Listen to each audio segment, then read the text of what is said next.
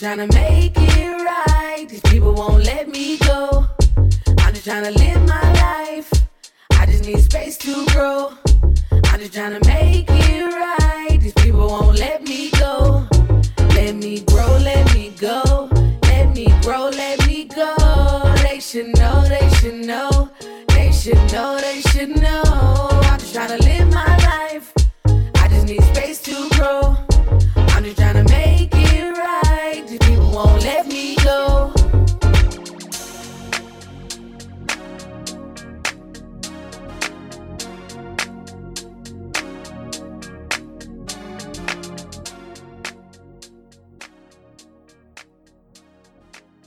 Welcome to the Tea with Bree. I'm your host, Bree. Thanks for listening. The Tea with Bree podcast is focused on deep, honest, and vulnerable conversation.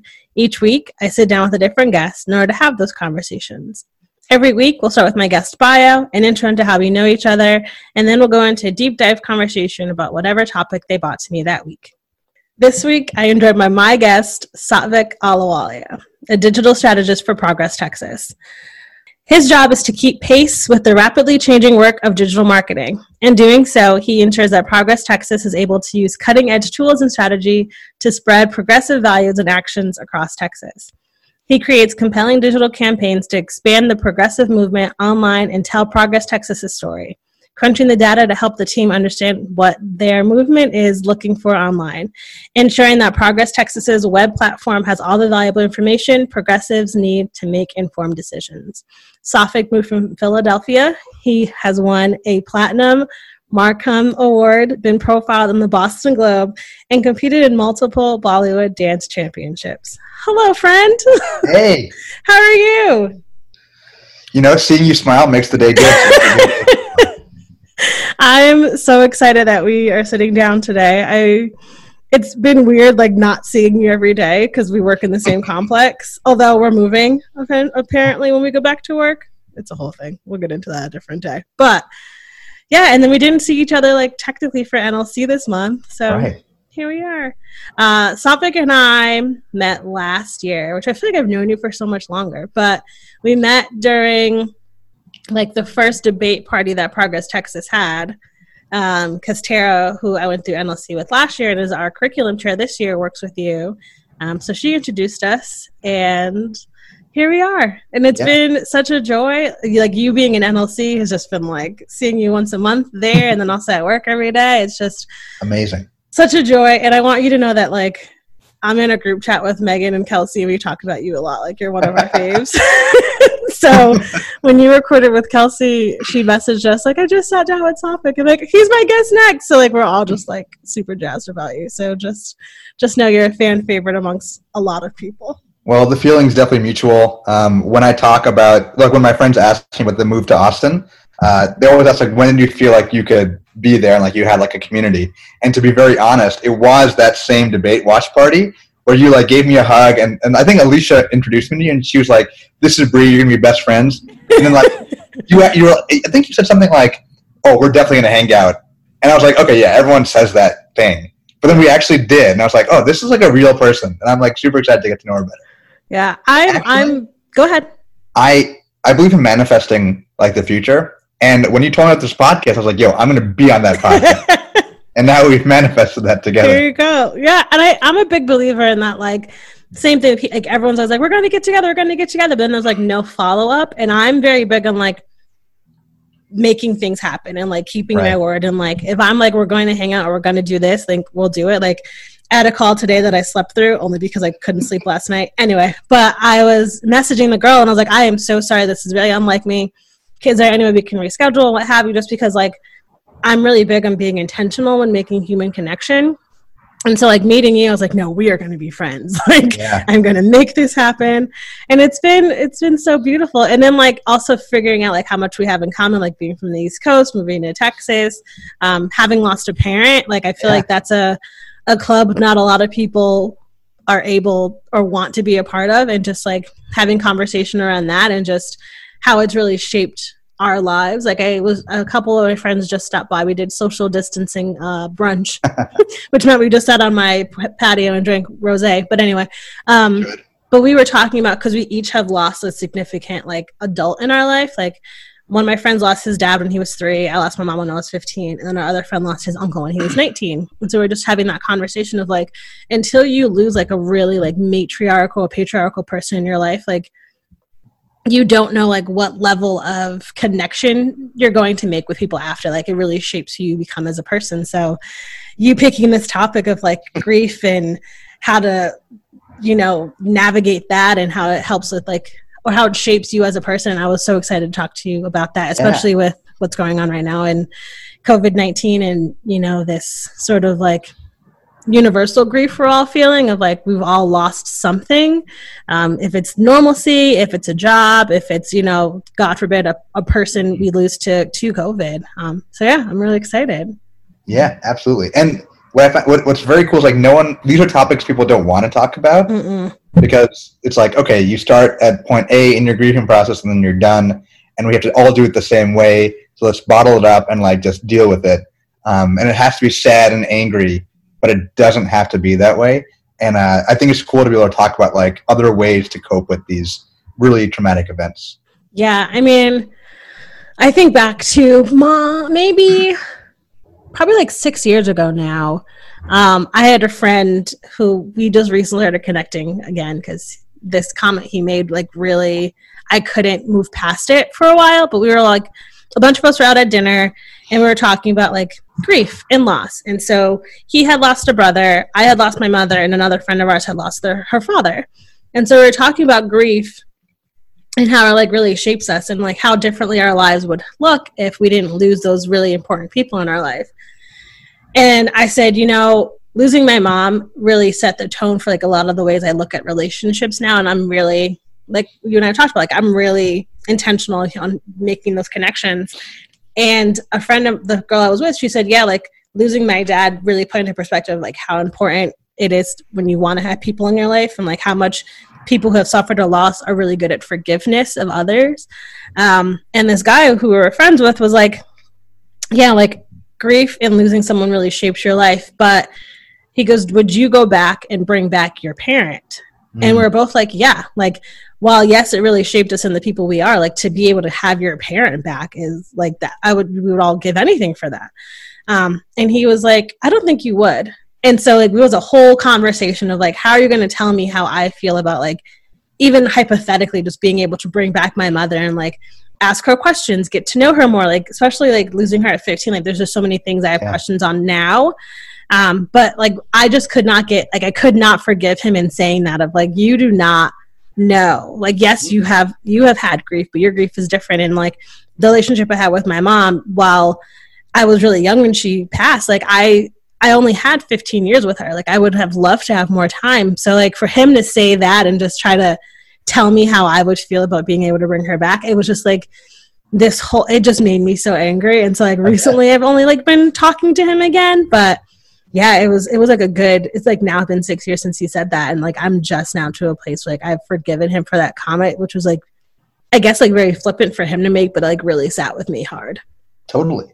I mean ultimately everything the way that we deal with anything is based on like a set of tools that we have for coping with stuff and you can't just assume that people have the same tools as you you know we go through life collecting different tools if you don't have it you don't have it and you know he might have a tool that allows him to see why his significant person having passed was like good uh, and not to me like their death was good but like what the context learned. around it yeah um, and maybe that you know we don't have that tool or maybe you don't need that tool you know right. yeah i mean i i think of the podcast I just sent you, which was yeah. Brene Brown's podcast, which anyone who studies social work or vulnerability or anything or just loves Brene Brown, like she is I was a social work major, so Brene Brown is like chef's kiss for me. Like, yeah, I love it. And I'm also really big about being vulnerable. Like, I just feel like I I feel like I've gone through some of the worst things in my life already. I'm like, what's the worst that can happen? Like, I come. That's like my place of privilege in life now. It's just like, what's the worst that can happen? Like, I don't really have like any stress around like that sort of stuff. Um, but it was episode six, no, episode five of her show, her podcast, Unlock, Unlocking Us. And she sits down with this gentleman named David, and they talk about grief. And he actually co-wrote a book, um, "The Five Stages of, of Death and Grief and all that sort of stuff," and how he came out with a new book. Well, added another step of acceptance and um, like the meaning behind it. And they talk about meaning as like it's not something you can find right away, right? Like I think now with like having my mom has now been gone the same amount of time that she was my mother. And so like 15 years and that whole conversation around finding the meaning in her death and it was saying like the meaning lies with us like there's like no way to sh- to really talk about like the death isn't the thing we find meaning in is the thing after us of like how it shaped us and like all right. that sort of stuff and so i think about that often now like being very vulnerable and being open and honest about things that i've gone through and i think that's i don't think i would be this vulnerable and honest in my life if i hadn't lost my mom at 15 and then like stopping my dad and i didn't talk from the time I was 18 to the time I was 25 or 26. Mm. Um, so I more or less had lost both of my parents within like three years of each other.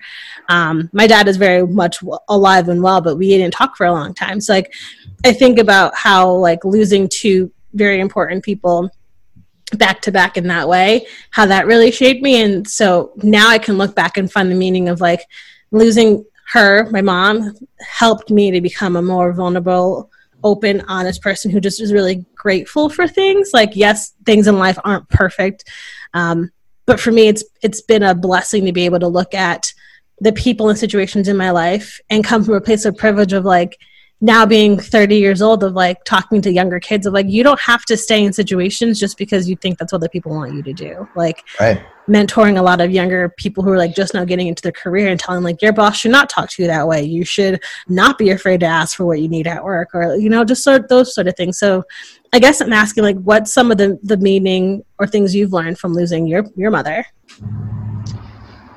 So my mom uh in 2012 she was diagnosed with cancer and so she basically had this very long, drawn out battle with this thing. Mm. Um, they gave her, if I remember correctly, three years, but she made it to October of 2019. Mm. And uh, it was like, you know, a, a part of this was like as I was building my life and like who I was in, as an adult and what. She just passed. Yeah, yeah. I did not realize it was that recent. Yeah, she passed uh, October 21st. Okay, not to interrupt. Continue. We'll, no, it's okay. circle, we'll circle back. Sure, sure. Um, and you know, I became like her person. Um, like there were certain choices she made with how she wanted to fight it that like my dad didn't find sense in. So he was very much there, like financially and uh, you know, like all the the things that let life run, but not necessarily like that allow you to live uh, and thrive. And so I kind of took up that person for her. Mm-hmm. Um, I guess what I saw from her experience is like she took a lot of time to like advocate for herself, first of all, um, but more important, like she'd really built a strong community um, over the course of the, those years. And in the you know, I went home on I think October 18th maybe, and that's and like we came home, me, my dad, uh, one of our aunts. We did this thing called Karva Chauth, which is typically when um, the wife fasts all day so that the husband will live a long time. But like we don't do that in our house because my mom was like, "That's dumb." My dad's like, "That's dumb too." Um, so we're just gonna like either both fast or neither of us fast. We did that, and then she went to bed, and the next morning she was uh, uh, in hospice care, basically, mm-hmm. like she was unconscious. But through that whole time, every single day, people were like showing up, and like even if we didn't want to like deal with them, like they were just sitting in the living room um, they would like you know stand afar and like take a look, then go back. They were like, we even had one aunt who came, and she basically said, "Satvik, you, Mohinder, and Tara, that's my dad and my sister. You guys don't worry about a thing." And she stayed for a whole week, did all the cooking, all the cleaning, like basically like she played host to all the people who were visiting, so that we could focus. And uh, my sister said that like at one point during this period, she was like, "This is the weakest I've ever seen mom." And for me, I was like, "No, you're wrong." This is hurt her strongest because when she can't offer you anything, she can't talk to you, she can't give you anything, and yet all these folks, hundreds of folks, are coming to like bring her food and like like speak her praise and all this thing like that's real strength. Um, that when you can't offer someone anything like they still want to be there for you. And so when she passed i think in a lot of ways like she raised me to be like the man that she thinks every man should be um, and like she like i remember one of the last like on her on my sister's last birthday she like gathered us all and she started to cry and i was like mom why are you crying and she was like you know i'm just so proud of all three of you like Satvik, Dara, and Nandita, my wife, like you're all becoming people who are going to change the world, whether you're an activist or a doctor or a lawyer. And so what she wants from from me is to like change the world. And she doesn't imagine that I'm going to like become president or like you know leader of the entire world, but like in your own little ways. How do you build community? How do you change it? Um, and that was like what I took from her. Is that like whatever the pain you can experience is like that's what it is. But how do you respond to that situation you're in? What do you build from that place? Uh, I've been using a lot of her lessons like now here during this pandemic because like her, her favorite book was uh, Man's Search for Meaning. And the biggest takeaway for me from that book is you have these people who are whose entire families might have been killed in these camps, and yet they have a choice to make. Are they going to suffer with dignity or are they going to despair? Um, and you know, the author of the book, Viktor Frankl, and many others, like they chose to suffer with dignity, uh, and that means so many different things. But for me, it means like, how do I how are we being able to give back and choose to respond to this grief that we're fe- feel uh, facing during this pandemic instead of like letting the pandemic control us? And these are all things that like really come from how my mom uh, viewed life, but really how she battled cancer, where she wasn't a cancer victim. She was a human being who had cancer, and mm. the cancer didn't define her. It was just like a thing she, you know, she dealt with. Yeah.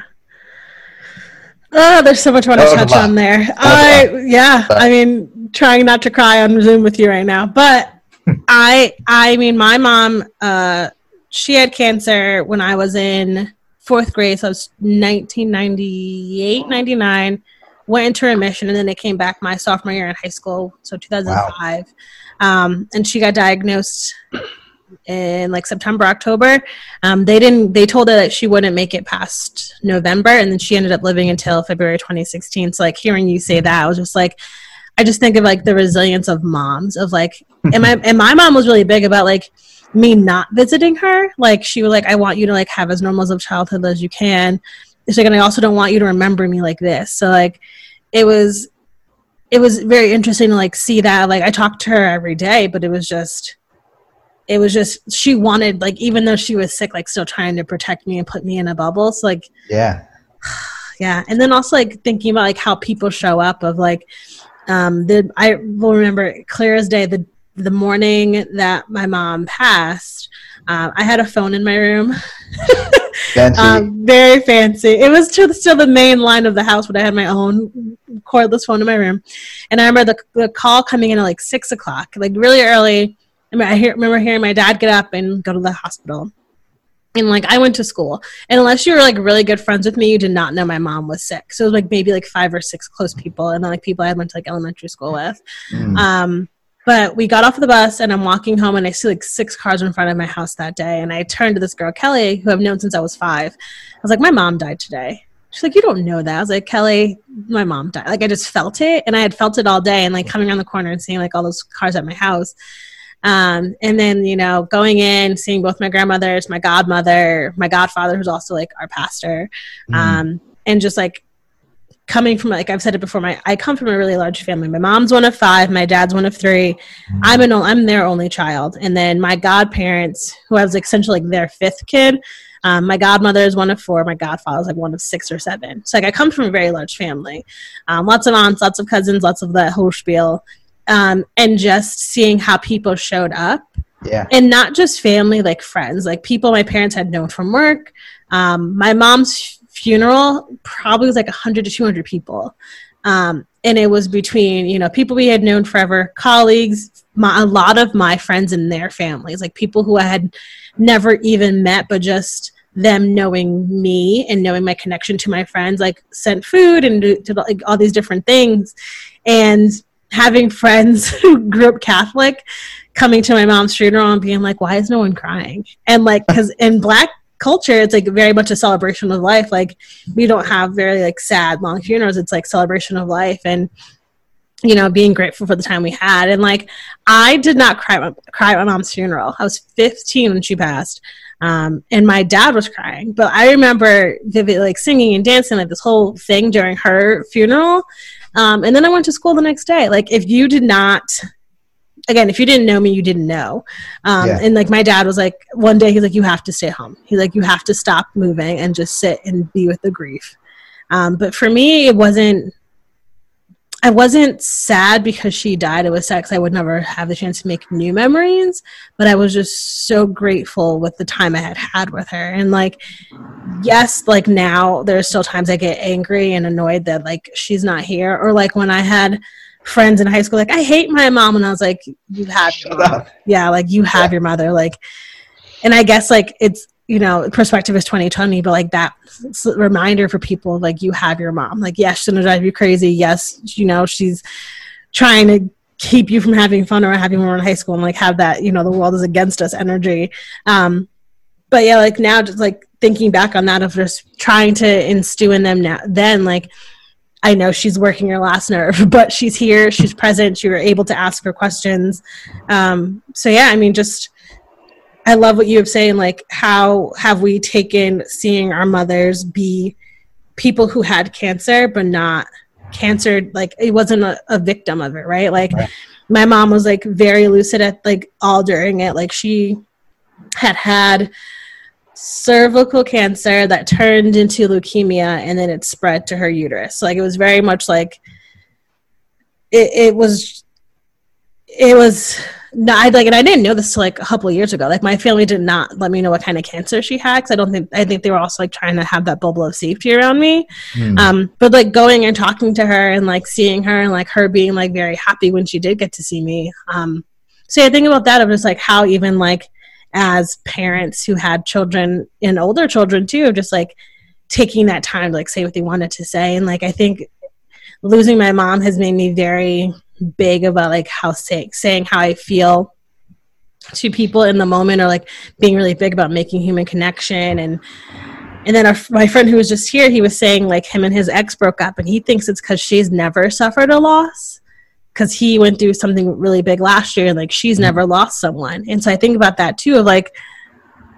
how we are now as a like a whole community in this world like going through some sort of loss right like the loss of normalcy is gone. Like we will look back and like think, and they said in the podcast of like, yeah, people shaking hands might not happen anymore, or like we're going to be like, you know, there is going to be before COVID and after COVID now, and just like how you think about your life was like before my mom died and after my mom died, like, yeah. So how how these things really shape us. Absolutely. Um.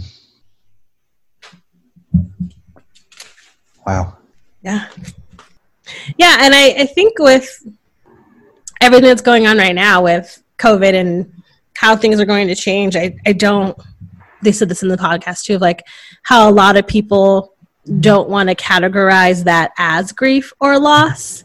And I feel like a lot of people aren't given permission to be sad about things if it's not a big thing, right? Like we try to downplay things we're going through. Like I've said it on a different podcast of like the stages of mourning when it comes to like losing a parent or a partner or like having a breakup versus like when you lose a friend and people aren't really like they don't give you a lot of space like mourn a friendship. Like no one died, you weren't dating them, like why are you sad? And so I think about that right now. It's like it's this like comparison grief of like you didn't lose your jobs. Like what are you sad about? Like you're also like, but I lost like I don't get to do this now. Like I won't don't know when like I'll see my family again. Like there's different ways to all be going through something and like we don't have to compare grief to all feel grief. Right? Like Right. That was like one of the biggest things like I really took away from that show this morning listening to it again.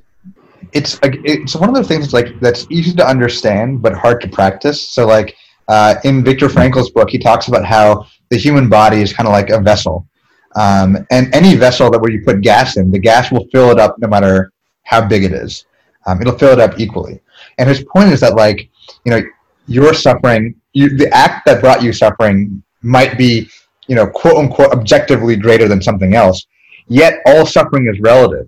And this is something I would have like scoffed at, but of course this guy lived in a in Auschwitz and all these things. It's like he has a, he has one kind of monopoly on what these situations can be like, and there's no way I can comprehend what it's like to live in a concentration camp, knowing my you know my wife or my parents or my kids are being gassed somewhere else, and yet he has the empathy to say, you know, it in a very different way, like your grief at like losing your mom or losing your job or breaking up with you, you know, whatever.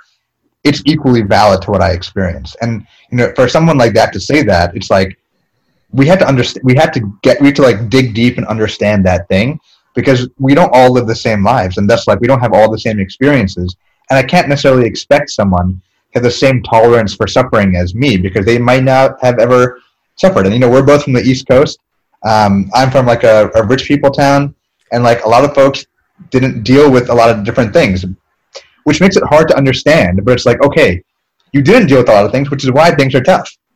Um, and there was actually a, a data set put out recently that showed even though most of the like tangible harms from COVID impacted folks on the lower socioeconomic spectrum.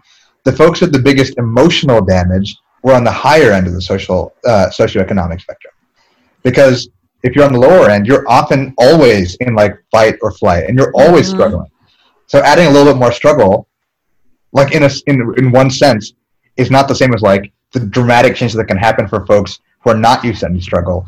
And I don't like that concept, but it also makes sense to me that like if you've had no problems, now you have a problem. It's like a much bigger problem than you've always had a problem, and there's like one more problem added on. Right. It's like the the letting in of a liquid, right? It's like if you, or what am I, the metaphor I'm trying to think of? It's like if over time, like you're letting in a little bit by a little bit, it's like when things start to fill up, it's not as big versus like if you just open mm-hmm. the floodgates and it's all like a dam. That's what I'm looking for. I was like, the thing you let the thing in? Yeah, like a dam. Like if you have water slowly trickling in at all times, like it's like people who have all, who are like never in a place of like, being quote unquote okay. Like mm-hmm. lower economic people um, people are experiencing homelessness like people who are just never like at the top level of things. Um, yeah. they are really good at like acclimating and getting things done and like constantly moving forward. But i get what you're saying like the people who come from a place of privilege like if you have one thing like it throws off everything. Yeah. Also like what you just said about it's like grief is empathetic. Like I think it's like you have to know that everyone's going to grieve differently. You don't have to understand it, but you just have to be empathetic to it, right? Like me losing, I lost my mother, but my grandmother lost a child, whereas my dad lost a wife and my mom's siblings lost a sister, right? Like we all lost this same person, but in very different ways. So the yeah. style of our grief was very different. And like, I had only known her for 15 years, whereas my grandmother had known my mom her whole life. My mom was I always get the math wrong. She was 40 when she died. She was born in 65. She died in 14. Yeah. Math. She was 40 when she died. Um, so my grandmother had known her for 40 years, the same with her siblings. And then my dad had been with my mom since they were 25, give or take. Um, so yeah, like it was just like this very big, it was very interesting to see how we all grieve. Like I was the one who picked up my picked out my mom's coffin. I was the one who like picked the flower arrangements, like because my dad had been with my mom for so long, like he didn't know how to be without her. And so, like for me, I think losing her taught me how to like taught me how to show up for people. Right, like I'm really good at like handling a crisis, and like we were just talking about run of show. Like I'm very much like that person of like beginning to end, like seeing the whole picture, what needs to happen, um, and really good at like taking charge of things. And so I think of that too, like learning how to be empathetic to other people's grief helped me to learn how to like show up and like actually got me into my career because I think now like I don't think I would have ever done social work nonprofit if I hadn't lost my mom. Like it was just like a thing like I felt like so many people showed up for me that I now wanted to show up for other people. Yeah. And so like I'm I'm interesting in seeing how like this next generation of people and kids who go through COVID right now, how that really like shapes everything and how it's going to make things different. Um, especially since like right now we're seeing the effects of like people not being outside, what it's having on the environment. Like there's different species of animals like showing back up in like ooh, harbors, and you know there's this country I think in Asia that they are like this one place is like now able to like see mountains again which That's it's, India. it's Yeah. because they're not driving so like the smog and pollution has gone down so they can actually see the stuff that's outside and like seeing how like uh emissions in austin have really gone down and yeah I, i'm i'm sad that we are all going through this but i also feel like the universe like listen i need y'all to get it back together and i don't know how to make y'all all sit home at one time. So now they figured it out. and now the universe like i got it. We'll just Yeah. do this. And i think that's also like my place of privilege right now. Like i am able to still work from home. I am able to live in a very safe place. Um, all the people who are like really close to me are okay. Um, so i don't have like really worry about things but you know i'm just interested in seeing. Also how it's going to affect politics because that is our both of our jobs. Um, and seeing how i think this has really caused people especially during presidential year to look at how our lawmakers and people are in place and why we don't have universal health care. Hmm and Or vote yeah, by mail. uh, uh, do not do not even i'm triggered. Do not even say vote by mail to me right now. It's a new initiative we're starting at work and it is driving me crazy. Excited Oh, to yeah. be doing it but it's just overwhelming right now. So yes. Um but yeah i think that is a good place to take a break and we'll be right back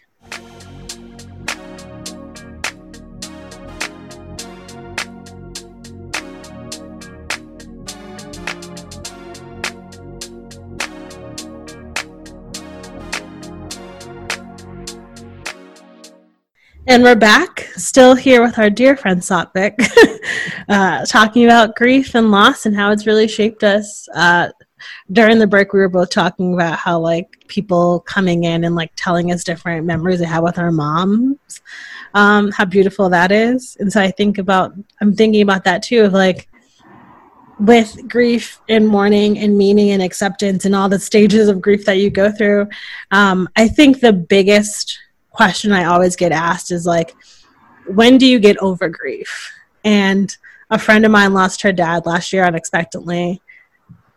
And so this year she was preparing for like the one year anniversary, which is like a bad name, but there's no name for a death anniversary. Anyway, Yeah. um, but she had asked me, she's like, How was your first year after your mom passed? And I was like, I don't remember. Like, I was 16 when that had happened. Um, but I tell her, like, now it still comes in waves. Like, there are days, like, I still, like, it doesn't happen often. Like, days are just like, I cry about things. Um, I think is like, as I get older and, like, think about becoming a mom one day, of like, just so many things I want to ask her. Or like this year, I needed like to know what time I was born, and like my dad didn't know. I'm like, my mom would know this. Like just getting so annoyed with things. Um, but like talking to her through that of like, there is no rules of grief and acceptance and meaning. Um, and then also like in that podcast, like people try to rush and find the meaning in, in grief or loss. Um, so her and I sat because she's like, should I take the day off? Should I not take the day off? And I was like, I can't. They're like, there's no rule book here. Like you might go and wake up that day and feel perfectly fine. And then at lunch it might hit you. Or you might feel fine that whole day and then it'll hit you like a week later. Like there's just think grief for lack of better terms, like ebbs and flows, like there's no rules at all. Um and so yeah, I think about that too. Like I've gotten to a place of acceptance. Um and you know, I have found the meaning in in going through this. Um but yeah, I, th- I also think like it's really helped me in having conversations like as we get older, like more and more people we know will start to like lose people. And then like also like with this awful pandemic we're going through like the unexpected and like quickness that it hits people.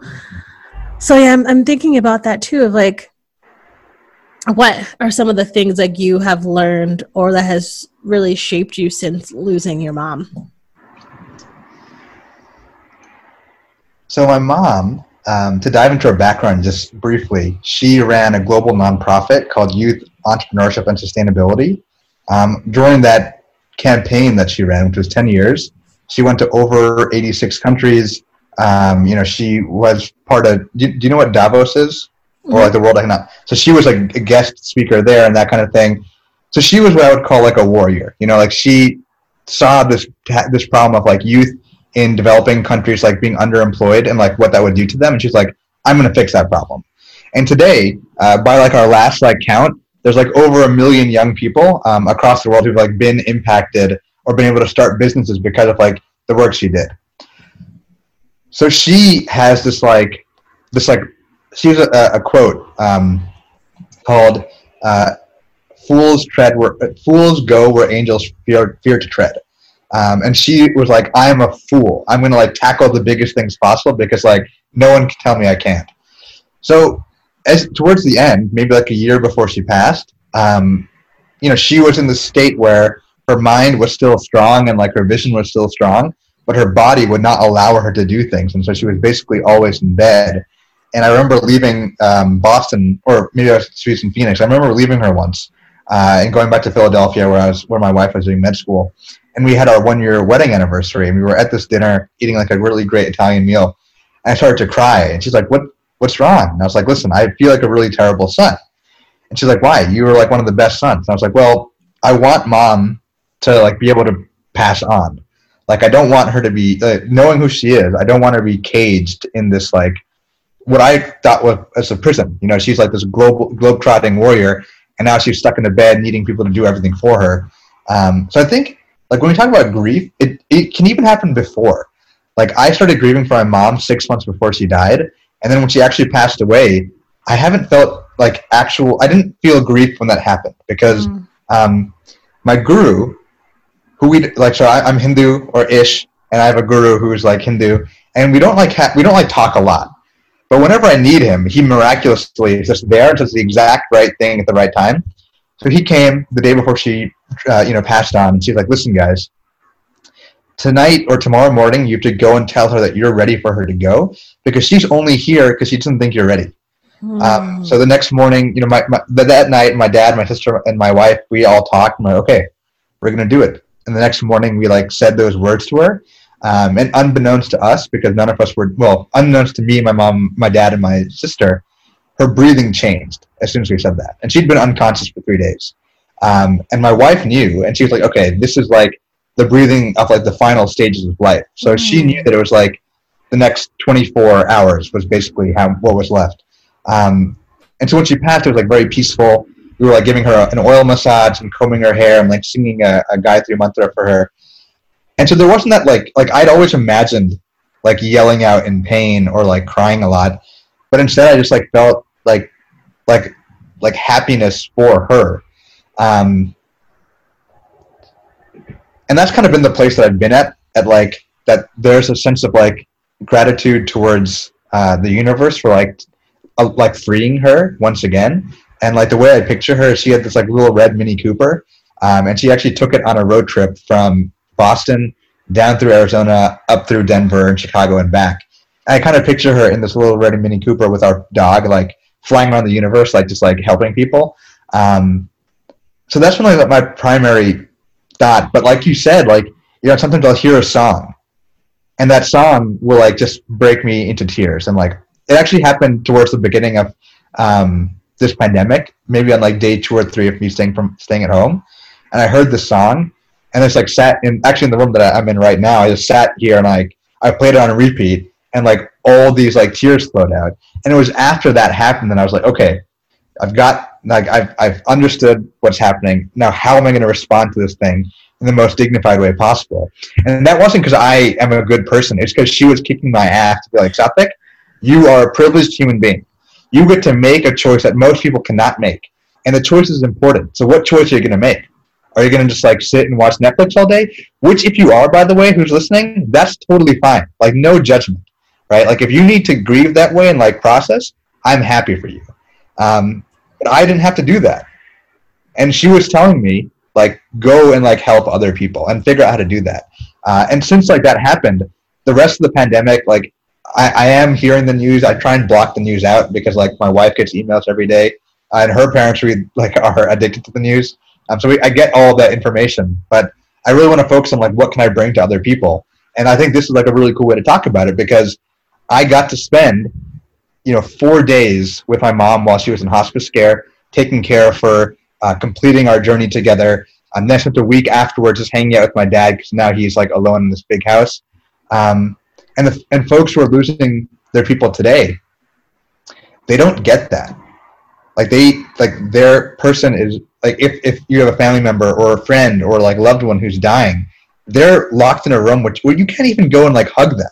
You can't stroke their hair, you can't hold their hand. And then you can't go to the funerals, right? They're like, You can't go to like all the things which make death barely bearable. mm, They're being robbed of, and I just, I just like, I want to like say that because I feel like you know when I'm on Facebook, it's all about Trump or Biden or Bernie or like the economy. And it's like those are happening, but the real story is what's happening to individuals across the world who are like not getting to do the most sacred thing we get to do, which is like help our loved ones pass on and like like that's tragic. yeah, And I can't like I know how I processed my grief. I have no idea how they're gonna do it, but like if if you did lose someone and you are listening to this, like I'm sending you lots of love and strength and like you don't have to rush through this. Like take your time and like really like like be kind to yourself. yeah, Like you don't just like get up and start doing if you don't want. Like just hear yourself out um, and give yourself that kindness because you've been robbed of so many other things that like you should at least give yourself that. yeah. Hmm. Mm. I suffered two big losses in 2014. Mm. Um, two really close friends. Um, one to an accidental overdose, and one to suicide. Um, about four months apart, five or four months ago. But um, and just not equating the the two to what people are going through right now, but just like not having that process to mourn, right? Like with my mom, I had like time to prepare, like you're saying, like she'd been sick for a while. Um, I got to tell her I love her, like that whole long thing. But like my friend Nick, who passed from the overdose, um, I hadn't I hadn't gone to the hospital since my mom passed in 20, 2006. Mm. and then Nick, this was in 2014. Um, and I found out because a person messaged me, was like, I'm so sorry about Nick. And I was like, what are you talking about? Like, I Mm. had not heard anything. Um, and so I called a friend of ours and he's like, Nick's in the hospital. He's been in the hospital since Friday. This was Sunday. Like, and no one had told me we were really close. Um, so I go to the hospital. and I had not gone to the hospital in years. It was on Easter Sunday, 2014. Um, and like, got, I was luckily I was really close with his family that I was allowed up to say goodbye to him. Um, which I'm so grateful to his family for because like they didn't have to do that of Right. giving this person space to do so. Um, so I think about that of just like being able to go up and say goodbye. But with the other friend, it was uh sorry, Nick had been on like they had found him Friday. They had had him on life support, and they're going to take him off that night. Um, so I got to go up and say goodbye that way. Um, and then the other friend was living in a different state. So like I had heard from another friend that uh, he had taken his own life, and I wasn't able to attend the funeral. So like that also, and like he and I had been friends through college, and so it was just a totally different way of like that movement of grief of just like we had talked that like a week before like everything was quote unquote fine. Mm. um and so like it's that thing too of like we try to rationalize our grief so quickly or like we also sometimes like try to make it about us. Like what could i have done better? What what was did i do enough um so i think of that too right now with everyone who's going through covid and losing you know and grieving something again loss of a job loss of a person um and not being given that space to grieve properly and like Yeah. you're saying we want y'all to know that you have that space, right? You have every right to feel sad and cry and mourn and, you know, do other things you need to do, even if you can't physically go somewhere and do that or be with that person you were losing. And like seeing all these videos of like people having to say goodbye through like windows, I'm just like, Mm. I have stopped listening to the news and watching all that stuff, and like my social media intake has definitely gone down, except for like watching food videos all day. So I'm like, I'm gonna learn Right. a few things while I'm home. Um, but yeah, just really, I just want everyone to know, and I said this on a on a other episode of like, there are no rules. Like you are able to do everything on your list, do nothing on your list, binge every show you want, but watch nothing at all, read a book. Like we are all in a space of something we're all experiencing something we've never had to experience before um and so yeah i feel like we just need to give a lot of a lot of uh empathy and sympathy and grace to a lot of people who don't feel like they can give it to themselves right now A hundred percent.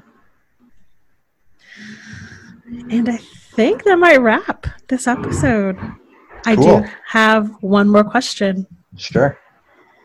As you know, I end each show with the same question. what is the best advice you were ever given? Or what's a piece of advice you would give to your younger self?